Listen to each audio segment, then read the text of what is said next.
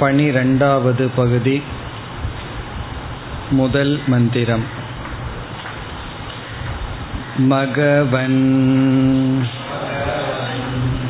मर्त्यं वा इदं शरीरम्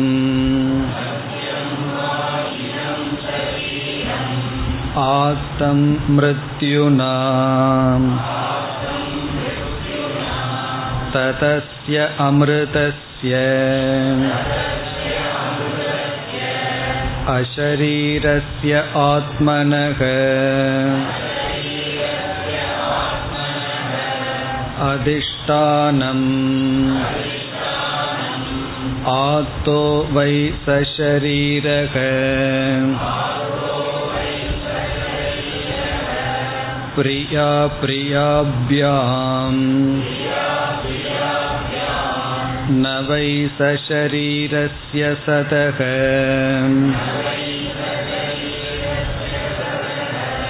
प्रिया प्रिययोरपगतिरस्ति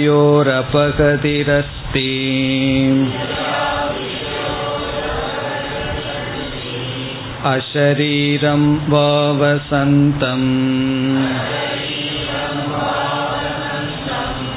न प्रिया प्रिये स्पृशतः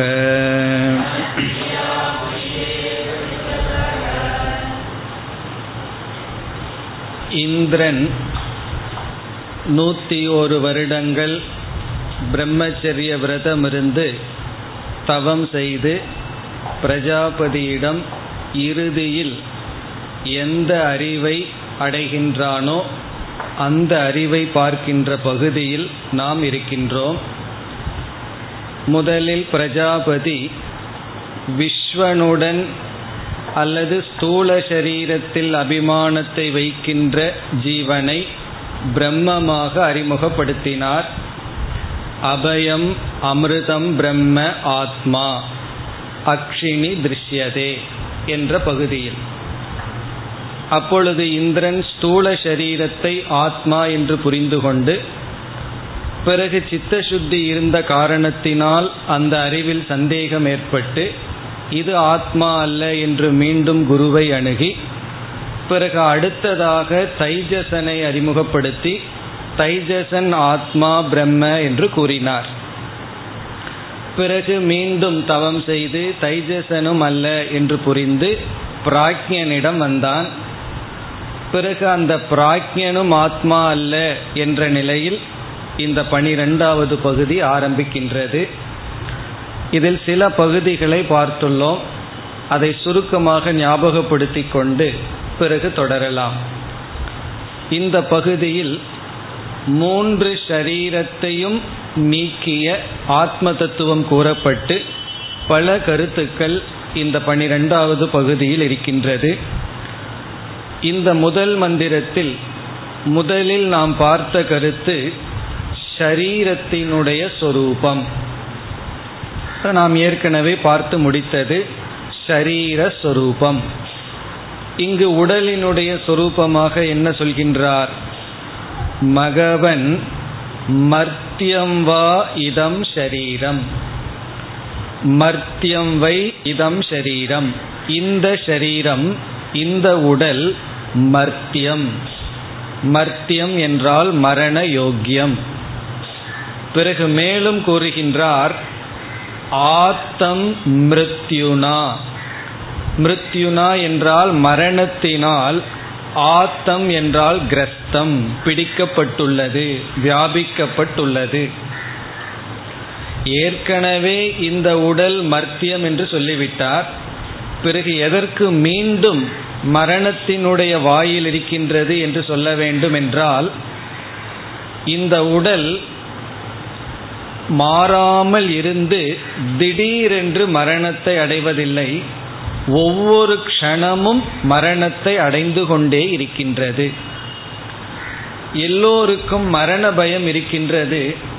உண்மையில் அது அவித்யாவினுடைய காரியம்தான். நாம் எதை கண்டு பயப்பட வேண்டும்?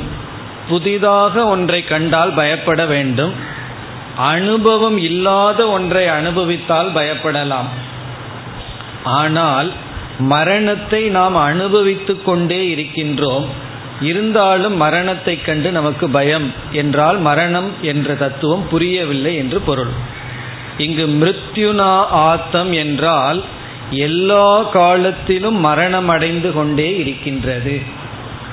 இவ்விதம் ஷரீரத்தினுடைய சொரூபம் மர்த்தியம் அதாவது வினாசி பிறகு விகாரி. விகாரி என்றால் மாறிக்கொண்டே இருக்கின்றது. வினாசி என்றால் முழுமையாக அழிந்து விடுகின்றது. இது முதல் கருத்து நாம் பார்த்தது இந்த மந்திரத்தில். இதம் ஷரீரம் மர்த்தியம் மிருத்யுனா ஆத்தம். இந்த ஷரீரமானது மரணத்துக்கு உட்பட்டது. எல்லா காலத்திலும் மரணம் அடைந்து கொண்டே இருக்கின்றது. அதாவது இந்த மூன்று சரீரங்களில் ஸ்தூல சரீரமும் சூக்ம சரீரமும் விகாரத்தை அடைந்து கொண்டும் வினாசத்துக்கு உட்பட்டதாக இருக்கின்றது. இனி அடுத்த இரண்டாவது கருத்தாக நாம் பார்த்து முடித்தது ததஸ்ய அமிர்தஸ்ய அசரீரஸ்ய ஆத்மனக அதிஷ்டானம். இதில் ஆத்மஸ்வரூபம் இரண்டாவது கருத்து. தது ஷரீரம் இந்த உடல் அமிர்தஸ்ய அஷரீரஸ்ய ஆத்மனக. இங்கு ஆத்மாவுக்கு இரண்டு சொரூபம் சொல்லப்பட்டிருக்கின்றது. ஒன்று அமிர்தஸ்ய. அங்கு மர்த்தியம் என்று சொல்வதற்கு எதிர்ச்சொல் அமிர்தம் மரணம் அடையாத. அதாவது விகாரத்தையும் வினாசத்தையும் அடையாத. பிறகு இங்கு நமக்கு முக்கியமாக விசாரத்தில் எடுத்துக்கொள்கின்ற சொல் அஷரீரஸ்ய ஷரீரமற்ற உடலற்ற அவயவங்களற்ற ஆத்மனக ஆத்மாவினுடைய. அதாவது ஆத்மா உடலற்றது மரணமற்றது. இது ஆத்மாவினுடைய சொரூபம். அதையும் நாம் பார்த்து முடித்தோம். பிறகு அடுத்த விசாரம் அதிஷ்டானம் என்கின்ற சொல். இந்த சொல்லினுடைய விளக்கத்தை தான் நாம் இனி மேற்கொண்டு பார்க்க வேண்டும். இது இந்த மந்திரத்தில் வருகின்ற மூன்றாவது கருத்து. இந்த மூன்றாவது கருத்து என்னவென்றால் ஆத்ம ஷரீர சம்பந்தம். இப்படிப்பட்ட ஷரீரத்திற்கும் இப்படிப்பட்ட ஆத்மாவுக்கும் என்ன சம்பந்தம் இருக்கின்றது? இப்ப முதல் கருத்து ஷரீரஸ்வரூபம்.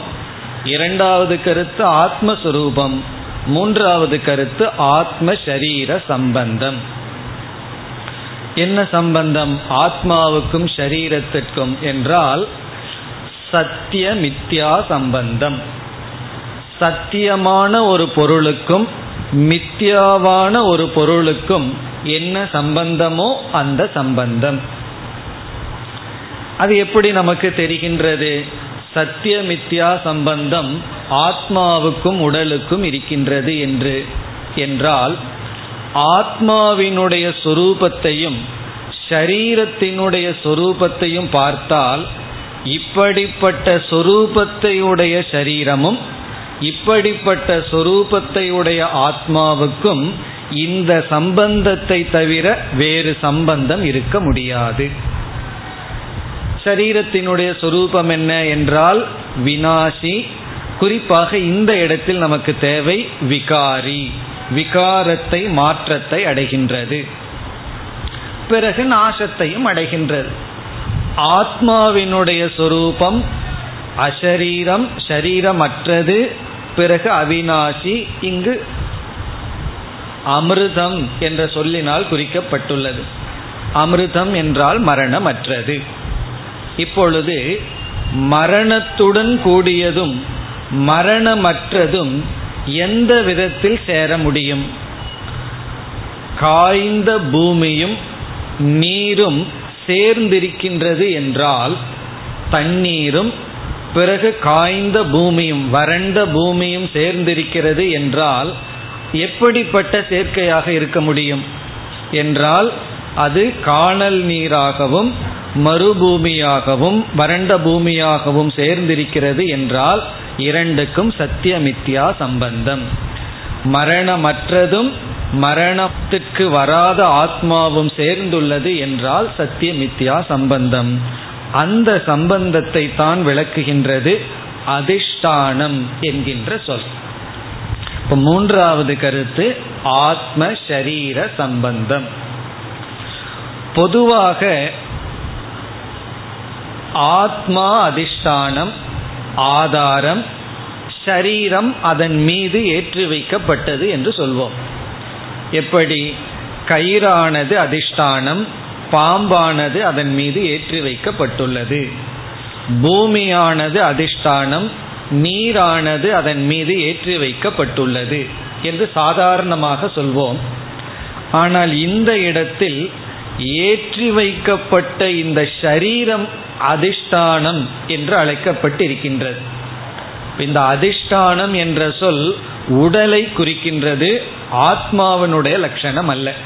இப்ப இங்கு உபனிஷத் பிரஜாபதி எப்படி கூறியிருக்கின்றார்? ஆத்மாவினுடைய அதிஷ்டானம் சரீரம்.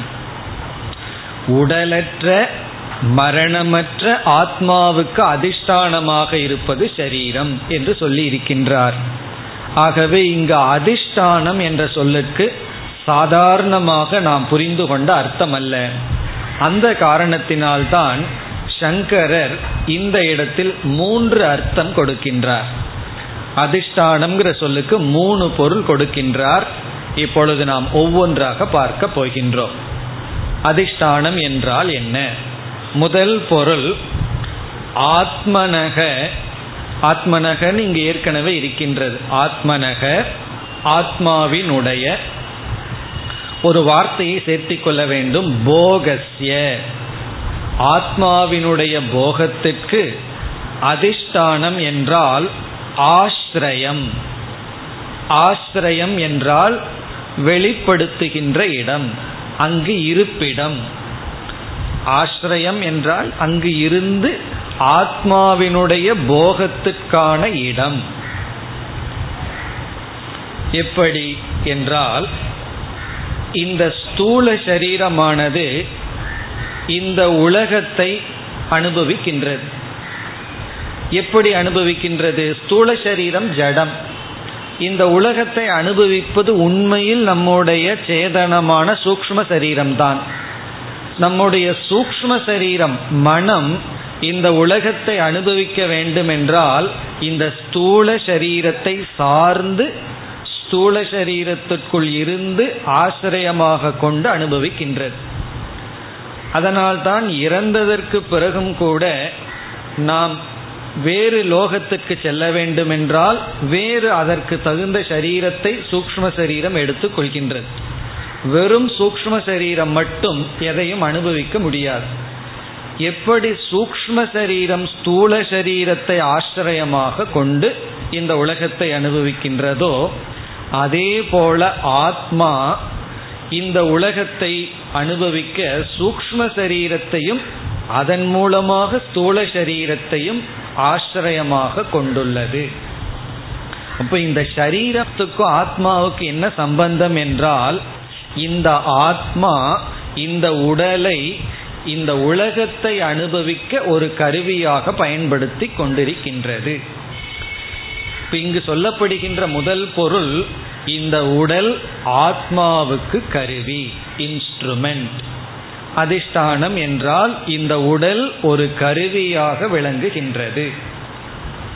எதற்கு? இந்த ஆத்மாவுக்கு.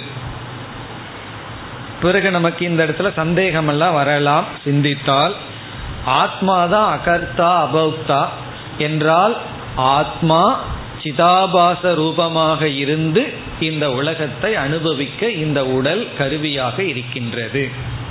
இப்போ ஆத்மாவுக்கு என்றால் இந்த இடத்தில் சிதாபாச ரூபமாக இருக்கின்ற ஆத்மாவுக்கு இந்த சிதாபாசம் முக்கிய ஆத்மாவிடமிருந்து வேறுபடுவதில்லை. ஆகவே இங்கு பிரஜாபதி முக்கிய ஆத்மா சிதாபாச ரூபமாக இருந்து இந்த உலகத்தை அனுபவிக்க கருவியாக விளங்குவது இந்த சரீரம். இப்ப இந்த உடலில் இருந்து கொண்டு இந்த ஆத்மா இந்த உலகத்தை அனுபவிக்கின்றது. உடல் உலகத்தை அனுபவிக்க ஒரு ஆதாரம். இது முதல் கருத்து. இனி இரண்டாவது பொருள் இதுவும் ஓரளவு அதே பொருளையொட்டி வருகின்றது. ஜீவரூபேன ஜீவரூபனாக இருந்து கொண்டு இந்த உடலில் பிரவேசத்தை செய்து பிரவிஷ்ய ஜீவரூபேன பிரவிஷ்ய ஜீவரூபமாக இருந்து இந்த உடலில் பிரவேசத்தை செய்து அதிதிஷ்டதி இது அதிஷ்டானம். அதிதிஷ்டதி என்றால் தலைவனாக விளங்குகின்றது ராஜாவாக விளங்குகின்றது. ஆத்மா தலைவனாக விளங்குகின்ற இருப்பிடம். அதான் இதனுடைய இரண்டாவது பொருள்.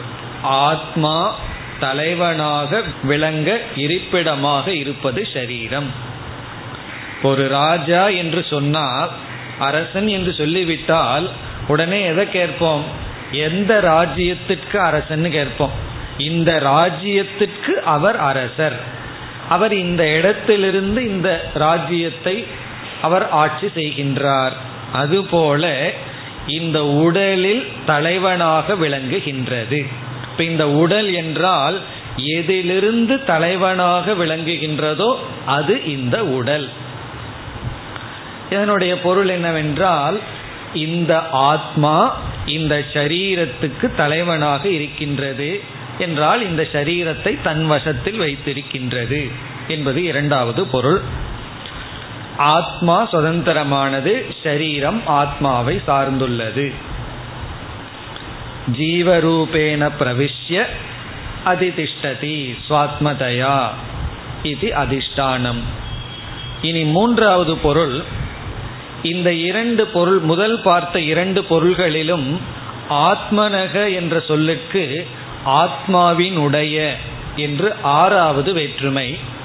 இனி மூன்றாவது பொருளில் சங்கரர் ஐந்தாவது வேற்றுமையை எடுத்துக்கொள்கின்றார் ஆத்மனக என்றால் ஆத்மாவிலிருந்து. பிறகு அதிஷ்டானம் என்றால் உற்பன்னம். ஆத்மாவிலிருந்து தோன்றியது. இதுதான் முக்கியமான லட்சணம் இங்கு. ஆத்மனக என்று முதலில் இரண்டு இடத்தில் ஆத்மாவினுடைய என்ற சம்பந்தமான பொருள் இங்கு ஐந்தாவது பக்தி ஐந்தாவது வேற்றுமை ஆத்மாவிலிருந்து உற்பன்னம்னா தோன்றியது. இந்த உடல் என்ன என்றால் ஆத்மாவிடமிருந்து தோன்றியதுதான் இந்த உடல். அப்புறம் எப்படி நமக்கு துவைதம் வரும்? இருமையே ஏன் வருகின்றது? ஷரீரம் ஷரீரி ஆத்மா அனாத்மா இந்த ரெண்டையும் பிரிக்கணும். பிறகு வந்து அனாத்மாவை நீக்கணும்னு எல்லாம் சொல்றோம். மற்ற துவைதிகள் எல்லாம் என்ன சொல்கிறார்கள்? நீ அத்வைதம் பேசுறன்னு சொல்லிட்டு உன்னுடைய ஆரம்பமே ஆத்மா அனாத்மா விசாரம்னு சொல்ற. இந்த அனாத்மான்னு ஒன்று இருக்கின்றதே சரீரம்னு ஒன்று இருக்கின்றதே என்று சொல்லும் பொழுது இங்கு பதில் சொல்லப்படுகின்றது இந்த சரீரம் ஆத்மாவிடமிருந்து தோன்றியது. யார் கூறினார்கள் இந்த உடல் ஆத்மாவிடமிருந்து தோன்றியது என்றால் தஸ்மாத்வா ஏதஸ்மாத் ஆத்மனக ஆகாஷ சம்பூதக இந்த ஆத்மாவிடமிருந்து ஆகாசம் தோன்றியது. ஆகாசமாக இருக்கின்ற ஆத்மாவிடமிருந்து வாயுகு என்று பஞ்சபூதங்கள் ஆத்மாவிடமிருந்து தோன்றியது. அந்த பஞ்சபூதங்களினுடைய மாற்றம் நம்முடைய சரீரம். ஆகவே இங்கு அதிஷ்டானம் என்றால் இந்த ஆத்மாவினிடம் தோன்றியது என்றால் இந்த ஆத்மாவின் மீது ஏற்றி வைக்கப்பட்டுள்ளது. பாம்பானது கயிற்றிலிருந்து தோன்றியது என்றால் கயிறு அங்கு இருப்பதனால்தான் அதில் நாம் பாம்பை பார்க்கின்றோம். அவ்விதத்தில் இந்த பஞ்சபூதங்கள் ஆத்மாவிடம் தோன்றி அதனுடைய மாறுதல் தான் இந்த சரீரம். இவ்விதம் ஆத்மாவினுடைய போகத்திற்கான இடம் ஆத்மா தலைவனாக விளங்குகின்ற இடம் ஆத்மாவிடமிருந்து தோன்றியது. இந்த மூன்று பொருள்கள் அதிஷ்டானம் என்ற சொல்லுக்கு கூறப்படுகின்றது. இதுவரை இந்த மந்திரத்தில் மூன்று கருத்துக்களை பார்த்தோம். ஒன்று ஷரீரஸ்வரூபம் இரண்டாவது ஆத்மஸ்வரூபம் மூன்றாவது சரீர ஆத்ம சம்பந்தம் சத்தியமித்யா சம்பந்தம் அதிஷ்டானம் என்கின்ற சொல்லின் மூலமாக. இனி அடுத்த நான்காவது கருத்திற்கு செல்கின்றோம். அதுதான் மிக முக்கியமான கருத்து இங்கு கூறப்படுகின்றது. அடுத்த பகுதியினுடைய பொருளை இப்பொழுது பார்க்கலாம். ஆத்தோவை சரீரக பிரியா பிரியாபியாம் நவை சரீரஸ்ய சதக பிரியா பிரியயோகோ அபகதிகி அஸ்தி. அதுவரை இப்பொழுது பார்க்க வேண்டும். இந்த நான்காவது கருத்து ஷரீர அபிமான பலம். ஷரீர அபிமான பலம். ஷரீரத்தில் அபிமானம் வைத்தால் நமக்கு கிடைக்கின்ற பிரயோஜனம். பொதுவாக பலம் பிரயோஜனம்னா என்ன நினைக்கின்றோம்? கிடைக்கின்ற பெனிஃபிட்னு நினைப்போம். கிடைக்கின்ற நன்மைன்னு நினைப்போம். ஆனால் இந்த இடத்துல பலம் என்றால் கர்ம பலம் என்றால் என்ன? அது சுகமாகவும் இருக்கலாம் துக்கமாகவும் இருக்கலாம். அந்த அர்த்தத்தில் ஷரீர அபிமான பலம் என்ன என்றால் அதுக்கு தான் சாஸ்திரம் பிரசித்தமான வார்த்தை சம்சாரம். ஷரீர அபிமானம் பலம் வந்து துக்கம் அல்லது சம்சாரம். அந்த கருத்து தான் இங்கு கூறப்படுகின்றது. சரீரம் இருக்கட்டுமே ஆத்மாவிடமிருந்து அந்த சரீரம் தானே அதனோட நான் வந்து நான்கிற அபிமானத்தை வைத்துக் கொள்கின்றேனே என்றால் அப்படி வைத்தால் என்ன பலன் கிடைக்கும் என்று இங்கு சம்சாரம் கூறப்படுகின்றது. பிறகு அடுத்த கருத்து ஷரீர அபிமானம் இல்லை என்றால் என்ன பலன்? அதை நம்ம சொல்லிவிடலாம். சரீர அபிமான பலம் சம்சாரம் என்றால் சரீரத்தில் அபிமானம் வைக்கவில்லை என்றால் அதனுடைய பலன் மோக்ஷம். பிறகு சரீர அபிமானம் ஏன் வந்தது? சரீர அபிமானத்தை எப்படி விட வேண்டும்? இந்த கருத்துக்கள் எல்லாம் இனி வர இருக்கின்றது. இப்ப இந்த நான்காவது கருத்தை பார்க்க வேண்டும். அப்படி பார்ப்பதற்கு முன் இதனுடைய பொருளை இப்பொழுது பார்க்கலாம். ஆத்தோவை சரீரக சரீரக என்ற சொல்லை எடுத்துக்கொள்வோம். சரீரக என்றால் ஷரீரத்தில் அபிமானத்தை வைத்தவன். சரீரக இஸ் ஈக்வல் டு ஷரீரத்தில் அபிமானத்தை உடையவன். ஷரீரத்தில் அபிமானத்தை உடையவன். எப்படிப்பட்ட அபிமானம் என்றால் அகம் மம என்ற அபிமானம். நான் என்னுடையது என்கின்ற அபிமானத்தை உடையவன். ஷரீரம் என்றால் உடல் சரீரக என்றால் அந்த உடலில் அபிமானத்துடன் கூடியவன். ஷரீரேன சக தாதாத்மிய அபிமானவான் சரீரக தாதாத்மிய அபிமானம்னா அதை தானாக எடுத்துக்கொள்பவன் சரீரக இந்த சரீரகன அஜானி இந்த சரீரத்தில் நான் என்கின்ற அபிமானத்தை உடையவன். இவனுக்கு என்ன ஆகின்றது? சரீரத்தில் அபிமானத்தை உடையவன் என்ன ஆகின்றது ஆத்தக. ஆத்தக என்றால் கிரஸ்தக. பிடியில் இருக்கின்றான். பிடிபட்டவனாக இருக்கின்றான். இந்த சரீரத்தில் அபிமானம் வச்சவனை யாரோ ரெண்டு பேர் போய் இவனை பிடிச்சிருக்காங்களாம் இவன் பிடிக்கப்பட்டவனாக இருக்கின்றான். யாராவது வந்து நம்ம கழுத்தை பிடிச்சிட்டா நம்ம என்ன சொல்லலாம்? கிரஸ்தக அகம் ஆத்தகன்னு சொல்லலாம். நான் வந்து பிடியில் இருக்கின்றேன். அப்படி இந்த சரீரத்தில் அபிமானத்தை உடையவன் பிடிபட்டு இருக்கின்றான். அவனை வந்து யாரோ ரெண்டு பேர் பிடிச்சு வச்சிருக்காங்களாம் யாரு ரெண்டு பேர்த்தினுடைய வசத்தில் அவன் இருக்கின்றான்? அழகான சொல் பிரியா பிரியாபியாம். பிரியத்தினாலும் அப்பிரியத்தினாலும் பிடிபட்டவனாக இருக்கின்றான். பிரியம் பிறகு அப்பிரியம் இந்த வார்த்தை நமக்கு நல்லா தெரியும். ரொம்ப பேர்த்துக்கு பிரியா பேர் வச்சிருப்பார்கள். பிரியம் என்றால் என்னன்னு நமக்கு தெரியும். அப்பிரியம்னாலும் நமக்கு தெரியும். பிரியம் என்றால் ராகக. அப்பிரியம் என்றால் துவேஷக. பிரியம்னா விருப்பம் ராகம் பற்று. அப்பிரியம் என்றால் விருப்பமின்மை வெறுப்பு. ராகத்வேஷாபியாம் பிரியா பிரியாபியாம் ஆத்தக என்றால் பிடிபட்டவன். ஷரீரத்தில் அபிமானத்தை உடையவன் பிரியத்தினாலும் அப்பிரியத்தினாலும் பிடிபட்டவனாக இருக்கின்றான். இதுதான் இதனுடைய பொருள். ஷரீரத்தில் அபிமானத்தை உடையவன் பிரியத்தினாலும் அப்பிரியத்தினாலும் வெறுப்பு வெறுப்புகளினால் பிடிபட்டவனாக இருக்கின்றான். இப்ப சில முக்கியமான வார்த்தைகளை எல்லாம் நம்ம ஏதாவது புஸ்தகத்தில் படிக்கும்போது என்ன செய்வோம்? அதை அண்டர்லைன் பண்ணி வச்சுக்குவோம். ரெட்டிங்கில் அண்டர்லைன் பண்ணி வச்சுக்குவோம். உபனிஷத்து வந்து இதை அண்டர்லைன் பண்ண விரும்புது. அது என்ன செய்கின்றதுன்னா மீண்டும் அதை சொல்கின்றது. ரெண்டு முறை திருப்பி சொல்வது வந்து இது முக்கியங்கிறதை காட்டுகின்றது. இதில் வந்து விதிவிலக்கு இல்லை. என்று உபனிஷத் நமக்கு போதிக்க விரும்புகின்றது. என்ன எந்த ஒரு லா நியதி இருந்தாலும் ஏதாவது ஒரு எக்ஸப்ஷன் விதிவிலக்கு இருந்தது. நம்ம கையில் அஞ்சு விரல் தான். யாராவது கையில் பார்த்தா திடீர்னு ஆறாவது விரல் ஒன்று இருக்கும். அது என்னன்னா அது விதிவிலக்குன்னு சொல்லிடுறோம்.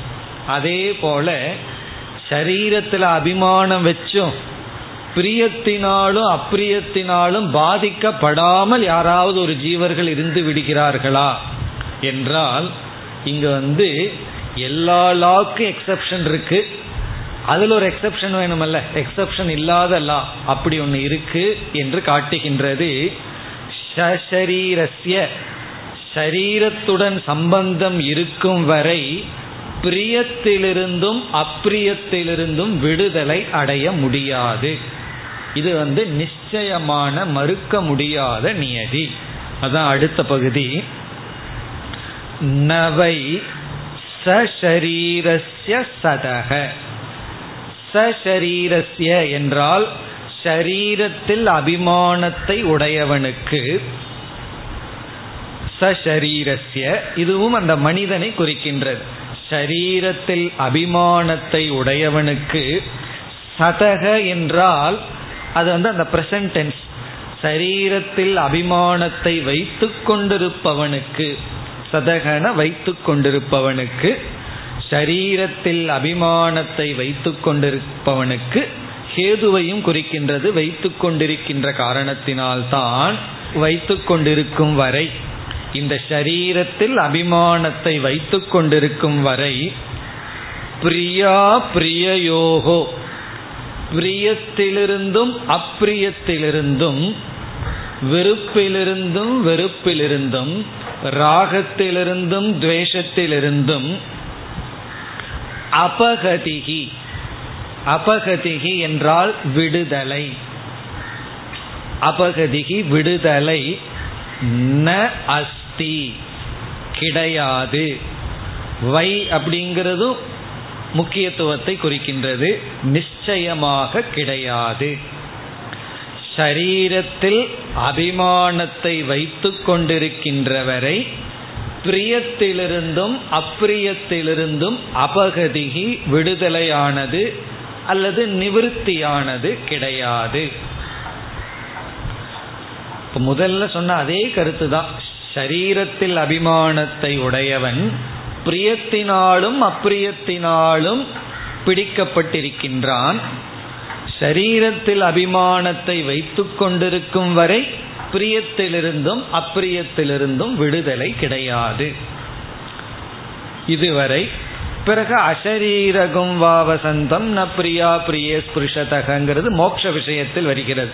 அதை நம்ம பிறகு பார்ப்போம். இப்ப இதுவரை இப்பொழுது நாம் பார்க்க வேண்டும். விஷய வெளியே இருக்கின்ற விஷயங்களில் சம்யோக வியோக நிமித்தம். வெளியே இருக்கின்ற விஷயங்கள் இருக்கு. எத்தனை எல்லா விஷயங்களும் வெளியே தான் இருக்கு. அதுல சம்யோகம் என்றால் சில விஷயங்களோடு நமக்கு சேர்க்க ஏற்படுகின்றது. எத்தனையோ வீடு இருக்கு. ஒரு வீடோட நமக்கு சம்பந்தம் சேர்க்க ஏற்படுகின்றது. அப்படி சம்யோகம். வியோகம் என்றால் நம்மிடம் இருந்த ஒன்று நம்மை விட்டு பிரிகின்றது இழக்கப்படுகின்றது இந்த நிமித்தமாக இருப்பது பிரியமும் அப்பிரியமும் என்று சொல்கின்றார். பாஹ்ய விஷய சம்யோக வியோக நிமித்தயோகோ பிறகு உடனே ஒரு விளக்க ஆசிரியர் கேட்கிறார் பாஹ்ய விஷயம் ஒன்று இருக்கு. வெளியே வந்து ஒரு லட்டு இருக்குன்னு வச்சுக்குவோமே. அந்த லட்டுனுடைய சேர்க்கையினாலும் அல்லது அதனுடைய பிரிவினாலும் நமக்கு சம்சாரம் வருகின்றதுன்னு சொன்னா அந்த லட்டு அனித்தியம் தானே அந்த லட்டு வந்து க்ஷணிகம். ஒரு பொருள் இருக்கு. அந்த பொருள் வந்து அழியக்கூடியது. அழியக்கூடிய ஒரு பொருள் எப்படி எனக்கு எப்பொழுதுமே பிரியத்தினாலும் அப்பிரியத்தினாலும் துயரத்தை கொடுக்கும் என்றால் அந்த பொருள் அழிந்தாலும் அந்த சந்ததி அழிவதில்லைன்னு சொல்கின்றார். சந்ததி என்றால் இப்போ உதாரணமா ஒருவர் காலையில காஃபி எடுக்கிறார் குடிப்பதற்கு. அதை எடுத்து குடிக்கிறதுக்கு முன்னாடி ஒரு பாய்ச்சை வந்து பறந்து அதில் விழுந்துருது. உடனே அவருக்கு என்ன வைராகியம் வந்துடும் அந்த காஃபியில் வைராகியம் வரும். காஃபிலேயே வராது. அந்த காஃபியில் தான் வரும். அந்த சந்ததியில வைராகியம் வந்துடாது ஏன்னா அடுத்த காப்பிக்கு போயிடுவார் புது ஃப்ரெஷ் காப்பிக்கு போயிடுவார் அந்த வியக்தி அதுலதான் வைராகியம் வருகின்றது. அடுத்ததில் வருவதில்லை. ஒரு விஷயத்துல ஒருவர்கிட்ட இருந்து அடியோத வாங்குறோம். அந்த நேரத்துல தான் வைராகியம் வருதே தவிர பிறகு மீண்டும் அதே விஷயத்துக்கு செல்கின்றார். அப்ப சங்கரர் சொல்றார் இந்த சந்ததி என்றால் அந்த விஷய ஜாதியிலிருந்து பற்று செல்வதில்லை. ஜாதினா அந்த விஷயத்தினுடைய தன்மை அந்த விஷயம் அந்த பொருள் அனித்தியமாக இருந்தாலும் அந்த எல்லா பொருள் மீதும் வைராகியம் வருவதில்லை. பிரியமும் அப்பிரியமும் இருக்கின்றது என்று பிரியம் அப்பிரியம் என்ற இரண்டினால்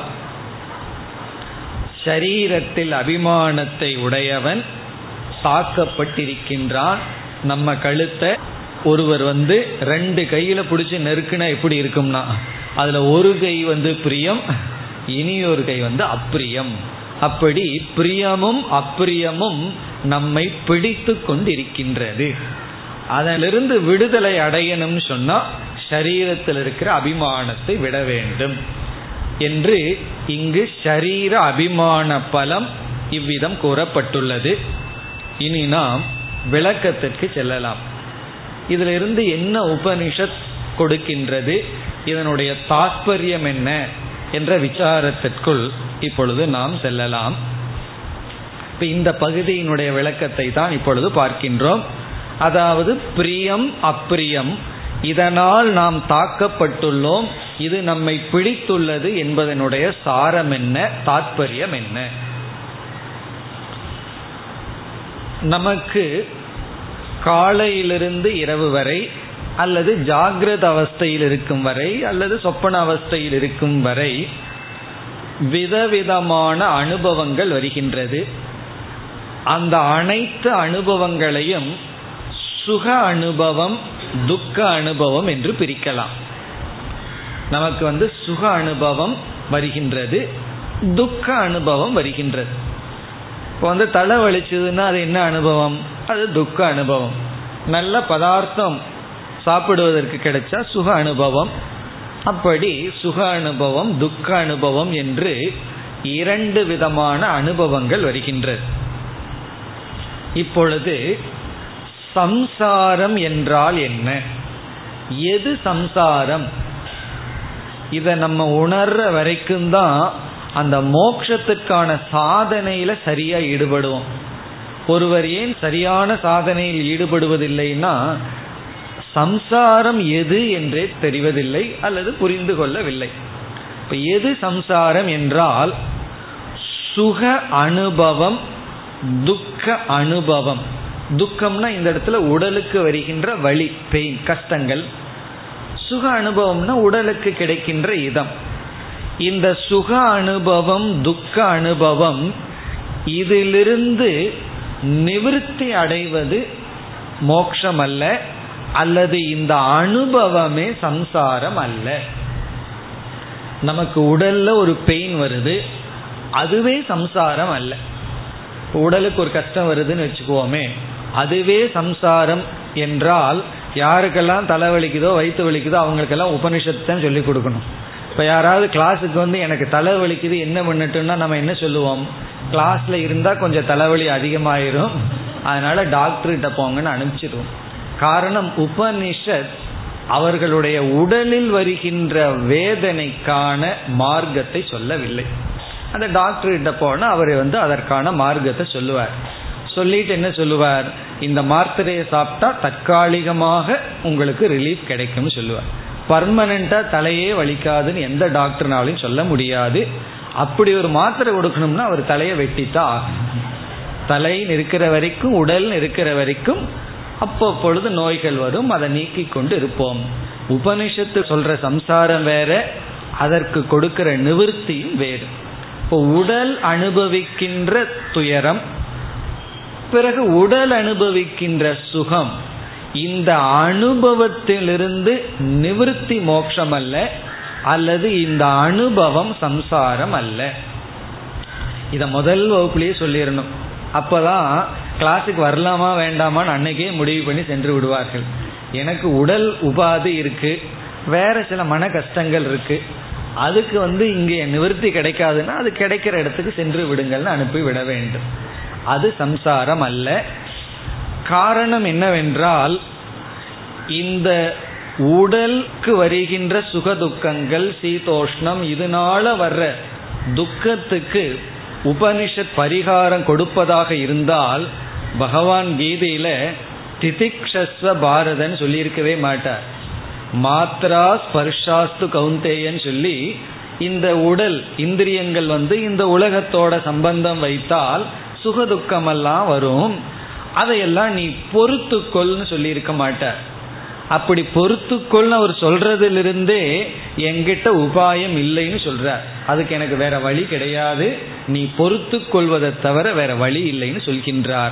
ஆகவே உபனிஷத் என்ற சாஸ்திரம் அல்லது வேதாந்தம் நாம் அனுபவிக்கின்ற சுக துக்கங்கள் உடலளவில் அனுபவிக்கின்ற சுக துக்கத்துக்கு மார்க்கத்தை சொல்லவில்லை.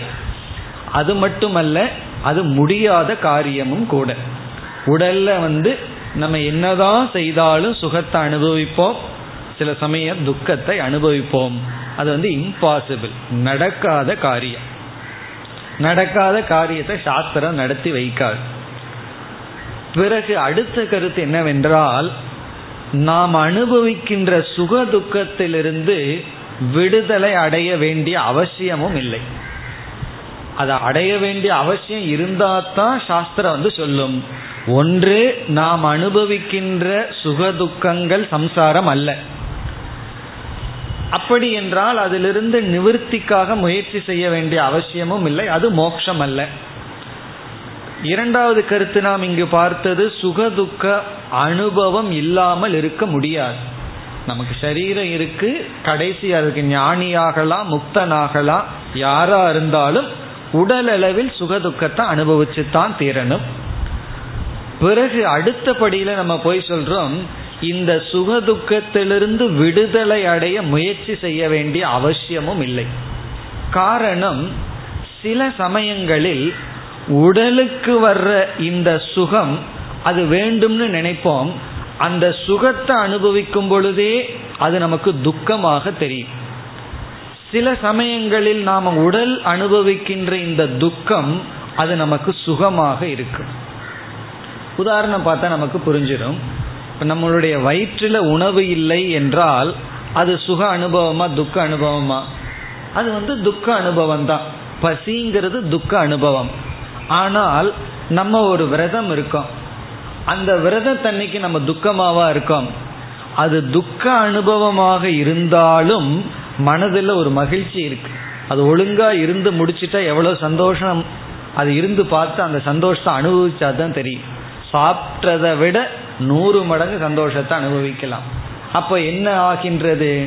துக்க அனுபவம் நமக்கு இருக்கும் பொழுதும் கூட அதை நாம் ஏற்றுக்கொள்ளும் பொழுது ஏதோ அது விரதம் இருக்கும் பொழுது நம்ம மனதில் வந்த மாற்றத்தினால் அந்த துக்க அனுபவமே ஒரு நிறைவை கொடுக்கின்றது. உடல்ல வந்து சில நோய்கள் வருகின்றது அல்லது வந்து சில கஷ்டங்கள் வருது அதை நம்ம தவமா எடுக்கும் பொழுது அது வந்து அந்த கஷ்டத்தோடு நாம் சுகத்தை அதிகமாக அனுபவிக்கின்றோம். இது ஒரு பகுதி. இதிலிருந்து என்ன தெரியுது? துக்கம் நமக்கு வந்தாலும் அது துக்கமாக இருக்க வேண்டிய அவசியம் இல்லை அதை சுகமாக மாற்றலாம். அதே போல இனி ஒன்று இருக்கு. சுகத்தை அனுபவிச்சுட்டு இருக்கும் பொழுதே துக்கப்பட்டு கொண்டு இருக்கலாம். ஒருவருடைய வீட்டில் வந்து அவர் காஃபி கேட்டார். சர்வெண்ட் வந்து அரை மணி நேரம் லேட்டாக கொண்டு வந்து கொடுத்துட்டார். காஃபி குடிக்கிறது சுக அனுபவமா துக்க அனுபவமா? அது சுக அனுபவமா. அதை குடிச்சிட்டே அவனை திட்டிகிட்டு இருக்கார். அப்ப என்னன்னா அந்த சுக அனுபவத்திலேயே துக்கம் இருக்கின்றது. அந்த சுகத்திலேயே அவர் துக்கத்தை பார்த்து கொண்டு இருக்கின்றார் அல்லது நம்ம எதை சுக அனுபவம்ங்கிறோமோ சில சமயம் அதை அனுபவிச்சிட்டு இருக்கும் பொழுதே துக்கப்படுவோம். ஒருவர் வீட்டுக்கு போகிறோம் அவர் நமக்கு உணவு கொடுக்கின்றார். விருந்தினராக போகிறோம் நமக்கு பிடிச்ச உணவு தான் இருக்கின்றது. ஆனால் நம்மை அவமதித்து அந்த உணவை கொடுத்துள்ளார்.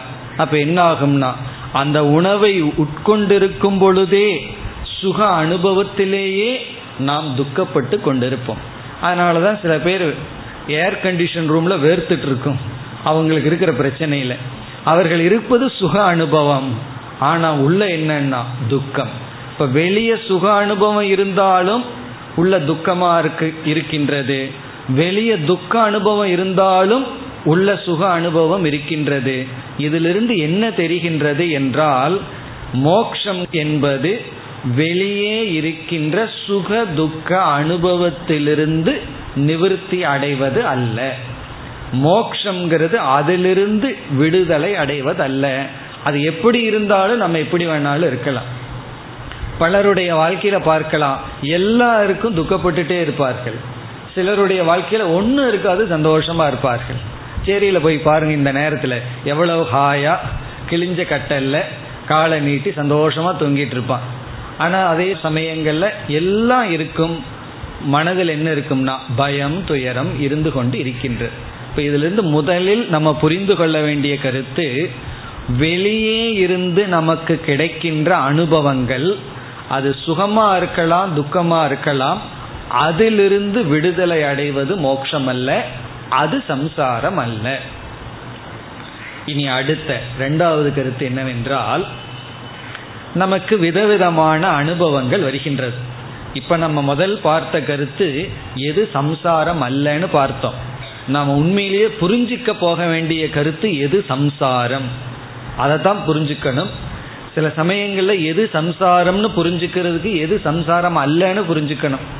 அப்பதான் எது சம்சாரம்னு தெளிவாக புரிந்து கொள்ள முடியும். ஆகவே எது சம்சாரம் அல்லன்னு பார்த்துட்டோம். இனி எது சம்சாரம்ங்கிறத புரிந்து கொள்வதற்கான கருத்து என்னவென்றால் நமக்கு எத்தனையோ அனுபவங்கள் வருகின்றது. அந்த அனைத்து அனுபவங்களை முதல்ல சுக துக்கம்னு பிரித்தோம்.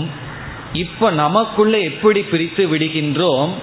இது பிரியம் இது அப்பிரியம்னு பிரித்து விடுகின்றோம். இந்த அனுபவம் எனக்கு பிரியமானது. என்னால் விரும்பத்தக்கது. இந்த அனுபவம் அப்பிரியம். இதை நான் விரும்பவில்லை. எனக்கு பிரியம் அல்லாதது என்று பிரித்து விடுகின்றோம். ஒருவர் நம்ம கிட்ட ஏதோ பேசிக்கொண்டு இருக்கின்றார் அவர் ரெண்டு சென்டென்ஸ் பேசியிருக்கார். முதல் வார்த்தையை கேட்ட உடனே அது பிரியமா இருக்கு. அடுத்த வார்த்தையை கேட்ட உடனே என்ன ஆச்சுன்னா அது திடீர்னு அப்பிரியமாயிருக்கு உடனே கோபம் வந்துடுது நமக்கு. அப்போ ஒருவர் நம்மிடம் பேசுகின்றார் அவருடைய சொல்லை வாக்கியத்தை காதல கேட்கிறோம் கேட்கும் பொழுதே நம்ம என்ன செய்தர்றோம்? ஒரு வாக்கியம் பிரியமாக பாவிக்கின்றோம். இனியொரு வாக்கியத்தை அப்பிரியமாக நாம் பாவிக்கின்றோம். இது வந்து சொல்லு மட்டுமல்ல உணவாகலாம். உணவில் வந்து சாம்பார் நல்லா இருக்கும் சட்னி நல்லா இருக்காது. தோசை நல்லா இருக்கலாம் இனி ஒன்று அப்பிரியமாக இருக்கும். ஒன்று பிரியமாக இருக்கலாம் இனி ஒன்று அப்பிரியமாக இருக்கலாம். அப்படி அது எல்லா விஷயத்திலும் நம்முடைய ஒவ்வொரு அனுபவத்திலும் இது பிரியம் இது அப்பிரியம்னு பிரித்து விடுகின்றோம். இதை செய்யறது யாருன்னா வெளியிருக்கிற விஷயம் இல்லை. வெளியிருக்கிற விஷயம் அது எப்படியோ இருக்கு. ஆனா நம்ம பிரிச்சு வச்சிருக்கோம். பிறகுதான். இதனுடைய விளைவு என்ன? பிரியம் அப்பிரியம்னு பிரித்த உடனே எதெல்லாம் அப்பிரியமோ இப்போ அப்பிரியத்துக்கு போவோம். பிரியத்துக்கு பின்னாடி வரலாம். இந்த அப்பிரியத்தை புரிஞ்சுக்கிறது சுலபம். பிரியத்தை புரிஞ்சுக்கிறது தான் கடினம். அதனால சுலபமானதை முதல்ல புரிஞ்சு கொள்ளலாம். எதெல்லாம் நான் அப்பிரியம்னு முடிவு செய்கின்றேனோ அப்பிரியம்னா நான் விரும்பவில்லை இது எனக்கு வேண்டாம் என்ற ரிஜெக்ஷன் அப்பிரியம்னு ஒரு லேபிள் வைக்கிறேனோ எந்தெந்த அனுபவத்தில் அந்த அனுபவங்கள் எல்லாம் நம்முடைய மனதை தாக்குகின்றது நம்முடைய மனதிற்கு துயரத்தை கொடுக்கின்றது. அந்த துயரத்தை சம்சாரம் என்று சொல்கின்றோம். இப்ப சம்சாரம்னா வெளியிருந்து உடல் அனுபவிக்கின்ற வேதனையை சொல்லவில்லை. அப்பிரியம் என்று நாம் ஒரு லேபிள் வச்சு அந்த அப்பிரியங்கிற புத்தியிலிருந்து வருகின்ற மன சோர்வு அல்லது மானச தாபம். இது அப்பிரியம்னு சொல்லி நான் அனுபவிச்சேன்னா இது என்னால் விரும்பத்தக்கது அல்ல இந்த அனுபவத்தை நான் விரும்பவில்லை. இந்த வார்த்தையை நான் விரும்பவில்லை. அவர் இவ்விதம் நடந்து கொண்டதை நான் விரும்பவில்லை. இது என்னுடைய அப்பிரியம்ங்கிற லிஸ்டில் வருதுன்னு சொன்னா அதிலிருந்து என் மனதுக்கு வருகின்ற தாக்கம் மானச தாபம் அதை சம்சாரம் என்று அழைக்கின்றோம். பிரியத்தையும் சம்சாரம்னு சொல்ல போறோம். தான் அதை புரிஞ்சு கொள்றது கடினம். அது பிறகு பார்ப்போம். இப்போ அப்பிரியத்தினால் நாம் தாக்கப்பட்டுள்ளோம். இது எப்படி புரிந்து கொள்ள வேண்டும்? வெளியே இருக்கிற சூழ்நிலையில நம்ம தாக்கப்படவில்லை. அது சில சமயங்கள்ல சுகத்தை கொடுக்கலாம் அல்லது துக்கத்தை கொடுக்கிற சூழ்நிலையிலையும் நம்ம சுகமா மாத்திக்கலாம் அதெல்லாம் செய்யலாம். நாம் எதனால் பிடிபட்டுள்ளோம் என்றால் நம் மனதிலிருந்து தோன்றிய அப்பிரியத்தினால் தாக்கப்பட்டிருக்கின்றோம். இப்ப காலையிலிருந்து இரவு வரை எவ்வளவு தூரம் எனக்கு சம்சாரம் சம்சாரத்தை கவுண்ட் பண்ணணும்னு வச்சுக்கோமே எவ்வளவு தூரம் நான் மனதினால் பாதிக்கப்பட்டுள்ளேன் தாக்கப்பட்டுள்ளேன்னா எவ்வளவு அப்பிரியம்னு நான் முடிவு பண்ணி அனுபவிச்சேனோ அவ்வளவு தூரம் துயரப்பட்டு கொண்டிருந்தேன். இப்போ அப்பிரியத்தை புரிந்து கொள்வது சுலபம். எதெல்லாம் நான் வேண்டான்னு ஒதுக்கிறனோ ஏற்றுக்கொள்ளவில்லையோ எனக்கு பிரியம் இல்லையோ அதெல்லாம் எனக்கு துயரத்தை கொடுக்கின்றது. இது நமக்கு சந்தேகம் இல்லை நம் மன அமைதியை அது இழக்க செய்கின்றது. மனதில் ஒரு வேதனையை கொடுக்கின்றது. ரெஸ்ட்லெஸ்னஸ் சொல்றமே அந்த ஒரு நிலையை அப்பிரியமான அனுபவம் கொடுக்கின்றது. அனுபவம் கொடுக்கிறதுன்னு சொன்னா தவறு. நம்ம புரிஞ்சுக்கலின்னு அர்த்தம். இந்த வார்த்தை என்னை சுடுகின்றதுன்னா தவறு. அந்த வார்த்தை என்னை சுடவில்லை. அந்த வார்த்தையில் எனக்கு இருக்கின்ற அப்பிரியம் சுடுகின்றது. நம்ம மனசு நல்லா பக்குவம் ஆயிடுதுன்னா எந்த வார்த்தையில நம்மைய ஒருவர் வந்து அவமானப்படுத்தினாரோ அதே வார்த்தையை கேட்ட உடனே பல மடங்கு சந்தோஷம் வரும். காரணம் என்னன்னா இந்த வார்த்தையில நான் பாதிக்கப்படவில்லை அல்லவா? ஆகவே அதை நினைச்சு பார்த்து இந்த சாஸ்திரத்தினுடைய பலன் நான் அனுபவிச்சிட்டேன்னு நினைக்கும் பொழுது ஒவ்வொரு அவமானமும் நமக்கு வந்து அர்ச்சனை பண்ற மாதிரி இருக்கு. சந்தோஷமா இருக்கு. காரணம் என்ன? இந்த சூழ்நிலை என்னை பாதிக்கவில்லை. பிறகு அவரை நினைச்சு மனசுக்குள்ள ஒரு சிரிப்பா இருக்கும். காரணம் என்ன? நீ என்னை இரிட்டேட் பண்ணணும்னு இந்த மாதிரி பேசின. நீ எவ்வளவு தூரம் இரிட்டேட் பண்ணணும்னு நினைச்சையோ அதை விட பல மடங்கு உள்ள சந்தோஷமா இருக்க ஐயோ பாவம்னு அவரை நினைப்போம். காரணம் என்ன? நீ என்னை துயரப்படுத்த முயற்சி செய்தாய் நான் துயரப்பட்டது போல் உன்னிடம் காட்சி கொடுத்தேன் நான் துயரப்படவில்லை. அப்படி எதெல்லாம் நம்ம பிரியம் அப்பிரியம்ங்கிற லிஸ்டில் அப்பிரியமா இருக்கோ அதெல்லாம் தான் நமக்கு துயரத்தை கொடுக்கின்றது. இனி நம்ம பிரியத்துக்கு வருவோம். சரி எதெல்லாம் எனக்கு பிரியமானதுன்னு வச்சிருப்போம். அதுவும் இருக்கும். எல்லாமே அப்பிரியமா இருக்காது. சிலதெல்லாம் பிரியமானதும் இருக்கும். பிரியமானதுன்னா நம்மால் வரவேற்கத்தக்கது. நாம் விரும்புவது. இதை நான் விரும்புகின்றேன். இப்படி அவர் என்னிடம் பேசுவது பழகுவது அல்லது இப்படிப்பட்ட பொருள் இந்த வீடு இந்த வாகனம் இவைகளையெல்லாம் நான் விரும்புகின்றேன்னு பிரியம் என்கின்ற ஒரு அனுபவம் இருக்கு. அனுபவத்தை பிரியம்னு பிரித்து வச்சிருக்கோம். இப்ப இதுல வந்து சம்சாரம் தெரியவில்லையே. உபனிஷத்து என்ன சொல்லியிருக்கு? பிரியத்தினாலும் தாக்கப்பட்டுள்ளான். ஆத்தகன இவன் பிரியம்னு ஒரு கை இவனுடைய கழுத்தை பிடிச்சிருக்கு. அப்பிரியம்னு ஒரு கை கழுத்தை பிடிச்சிருக்கு. அப்பிரியம் புரிஞ்சுக்கலாம். நான் விரும்பாதது என்னை தாக்குகின்றது. நான் விருப்பத்தினாலும் தாக்கப்பட்டுள்ளேன் உபனிஷத் சொல்கிறது.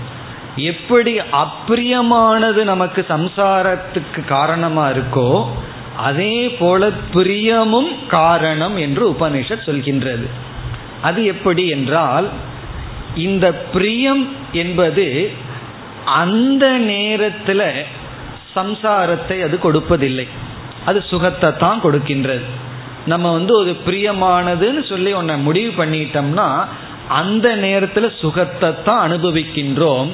ஆனால் நாம் எவ்வளவு காலம் ஒரு சொல்லோ பொருளோ சூழ்நிலைகளோ பிரியம் பிரியம்ங்கிற புத்தி வச்சிட்டு இருக்கிறோமோ அவ்வளவு காலம் அந்த நேரத்துக்கு நம்ம சுகத்தை அனுபவித்தாலும் அதாவது சம்சாரத்தை அனுபவிக்கவில்லை என்றாலும் இந்த பிரியம் சம்சார பீஜம் சம்சார ஹேதுகு.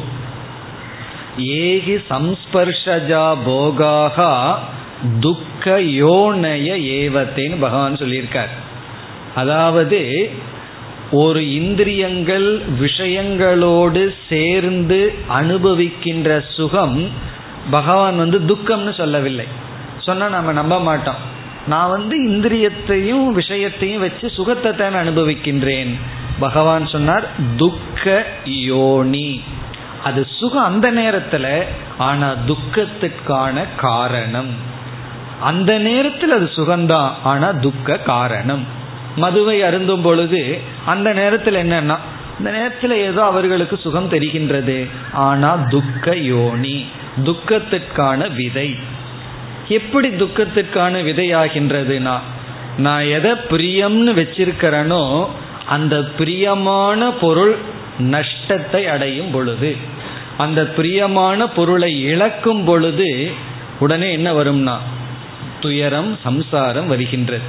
ஒரு பொருள் மீது எனக்கு பிரிய புத்தியே இல்லை என்று வைத்துக்கொண்டால் அது இழந்தாலும் சரி அது இருந்தாலும் சரி அதனால நமக்கு துயரம் வருவதில்லை.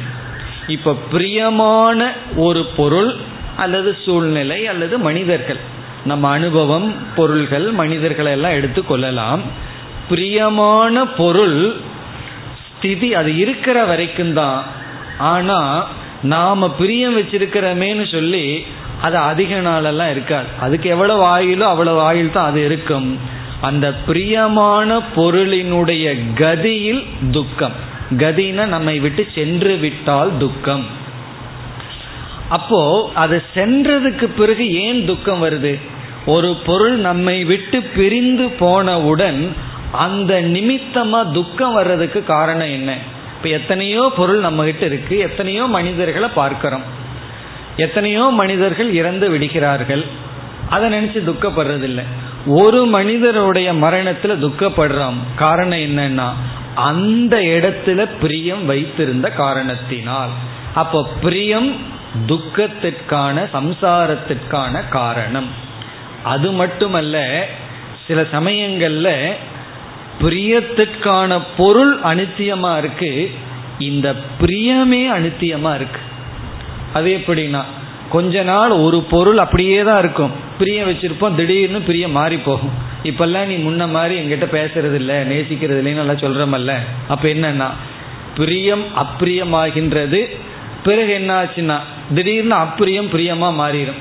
வீட்டில் டெய்லியும் போடுற சண்டையில என்ன ஆகுதுன்னா பிரியமும் அப்பிரியமும் ரீப்ளேஸ் ஆயிட்டு இருக்குன்னு அர்த்தம். காலையில பிரியமா இருப்பார்கள் மதியானம் அப்பிரியமாயிரும் சாயந்தரம் பிரியமாகும். இதெல்லாம் மாறிட்டே இருக்கு.